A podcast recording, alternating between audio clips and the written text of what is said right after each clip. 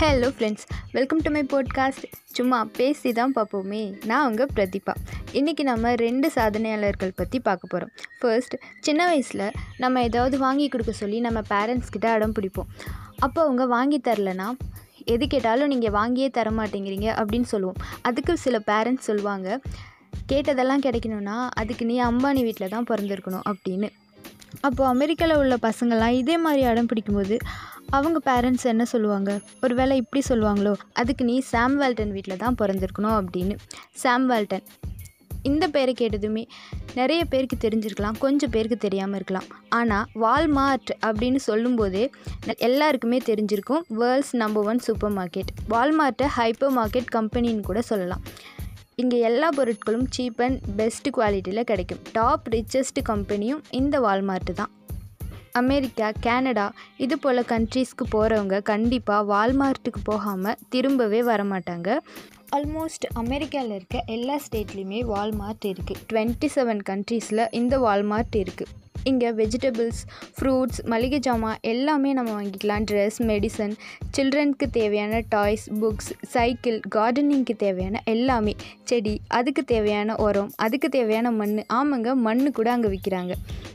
Electrical items எல்லாமே, இன்னும் ஃபேமிலிக்கு தேவையான எல்லாமே இங்கே கிடைக்கும். அதுக்கும் அதிகமாகவே கிடைக்கும். அமெரிக்காவில் இருக்க ஒவ்வொரு சிட்டிசனும் வால்மார்ட்டுக்கு போயிட்டு பொருட்கள்லாம் வாங்கினா ஒரு வருஷத்துக்கு $957 சேவ் பண்ணலாம் அப்படின்னு சொல்கிறாங்க. 22 lakhs மேலே ஒர்க்கர்ஸ் ஒர்க் பண்ணுறாங்க. வேர்ல்டு லெவல்லையே அதிகமாக ஒர்க்கர்ஸ் இங்கே தான் இருக்காங்க. Business success and customer satisfaction என்னென்னா, நம்ம இவ்வளோ பொருள் தான் வாங்க போகிறோம், இந்தந்த திங்ஸ் மட்டும்தான் வாங்க போகிறோன்ற மைண்ட் செட்டோடு போகிறவங்க வெளில வரும்போது அதை விட டபுளாக வாங்கிட்டு வரணும். இது எப்போ பாசிபிள்னா, ஒன்று அவங்க கஸ்டமர்ஸை டெம்ப் பண்ணணும், இன்னும் நிறையா வாங்கணும் அப்படின்னு சொல்லிட்டு, இன்னொன்று ப்ரைஸும் கூட கம்மியாக இருக்கணும்.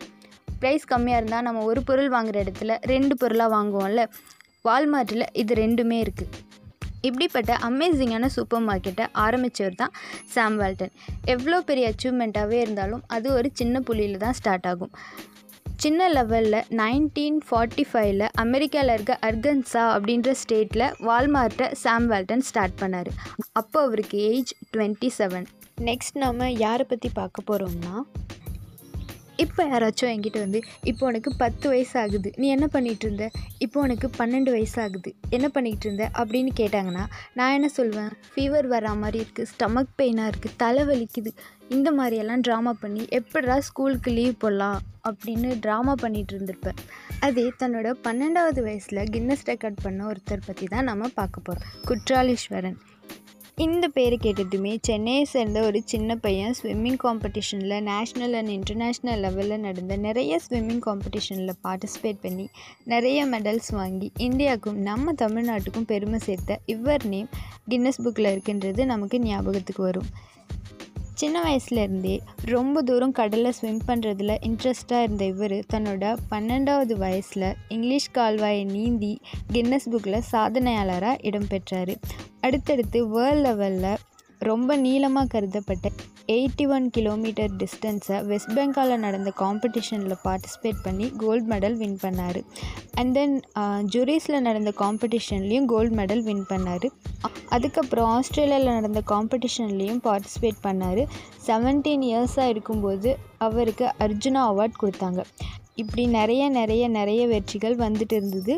இந்த ரீசன்னால் 2004 வேர்ல்டு லெவலில் நடந்த மாரத்தான் ஸ்விம்மிங் காம்படிஷனில் பார்ட்டிசிபேட் பண்ணுறதுக்காக இவர் செலக்ட் ஆனார். இந்த காம்படிஷன் பிரேசில் அண்ட் அமெரிக்காவில் நடக்கிறதா இருந்துச்சு. இந்த டைமில் தான் நான் இனிமேல் எந்த காம்படிஷன்லேயும் பார்ட்டிசிபேட் பண்ண போகிறதில்ல அப்படின்னு சொல்லி அனௌன்ஸ் பண்ணார். அதுக்கு என்ன ரீசன்னு பார்த்தீங்கன்னா, ஒவ்வொரு காம்படிஷனில் பார்ட்டிசிபேட் பண்ணுறதுக்கு லேக்ஸ் கணக்கில் செலவாகும்.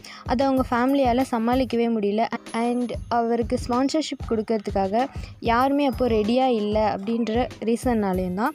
அண்ட் அவர் ஒரு இன்டர்வியூவில் சொல்லியிருக்காரு, ஏர்போர்ட் வரைக்கும் போனதுக்கப்புறம் இல்லை நாங்கள் ஸ்பான்சர்ஷிப்பை கேன்சல் பண்ணுறோம் அப்படின்னு சொல்லி அவருக்கு ஸ்பான்சர் பண்ணவங்க சொன்னதுனால அவர் ரொம்ப வெக்ஸ் ஆகி, இல்லை இதுக்கப்புறம் நான் எந்த காம்படிஷன்லேயும் கலந்துக்க போகிறதில்ல அப்படின்னு சொல்லி அவர் டிசைட் பண்ணார். ஒரு ஸ்டேஜ் வரைக்கும் இந்த ஸ்விம்மிங்லாம் ஓகே, பட் அதுக்கப்புறம் நம்ம என்ன பண்ணுறது அப்படின்னு யோசித்தப்போ தான், ஓகே நம்ம ஸ்டடீஸில் மட்டும் கான்சன்ட்ரேட் பண்ணலாம் அப்படின்னு சொல்லி அவர் டிசைட் பண்ணார். இட்டாலி கண்ட்ரிலேருந்து கூட நீங்கள் எங்கள் கண்ட்ரிக்காக ஸ்விம் பண்ணுங்கள், நாங்கள் உங்களுக்கு தேவையான எல்லாமே பண்ணுறோம், எதை பற்றியும் வரி பண்ணிக்காதீங்க அப்படின்னு சொல்லி கூப்பிட்டப்போ, இல்லை நான் ஸ்விம் பண்ணால் என்னோடய கண்ட்ரிக்காக மட்டும்தான் பண்ணுவேன் அப்படின்னு சொல்லி அந்த ஆஃபரை அவர் மறுத்துட்டார். சாதனைன்றது முறியடிக்கப்படுறதுக்காக படைக்கப்படுற ஒன்று. நிறைய பேர் ட்ரை பண்ணி அந்த சாதனையை யாராலையுமே பிரேக் பண்ண முடியாது. அப்போ மட்டும்தான் அந்த சாதனைக்கும் அதை சாதித்தவருக்கும் பெருமை. தன்னோட அச்சீவ்மெண்ட்டை இன்னுமே யாராலையும் முறியடிக்க முடியல அப்படின்னு கர்வமாக நினச்சிட்டு இருக்க பல பேருக்கு மத்தியில் தன்னோட அச்சீவ்மெண்ட்டை யாராச்சும் பிரேக் பண்ணிட மாட்டாங்களா, ஸ்விம்மிங்லேயும் நிறைய திறமைசாலிகள் வரமாட்டாங்களா, அவங்கள என்கரேஜ் பண்ணுறதுக்கும் நிறைய பேர் வரமாட்டாங்களா அப்படின்னு நினைக்கிற ஒரு திறமைசாலியை, நல்ல மனசு கொண்ட ஒருத்தரை நம்ம எங்கேயோ ஒரு இடத்துல இழந்துட்டதா தோணுது. அவரோட ஆசைப்படியே ஜஸ்வந்த்ன்ற 10 வயசு பையன் 25 இயர்ஸ் கழித்து அவரோட சாதனையை முறியடித்தார். இந்த எபிசோட் அவ்வளோதான். Thanks for listening. தேங்க்யூ.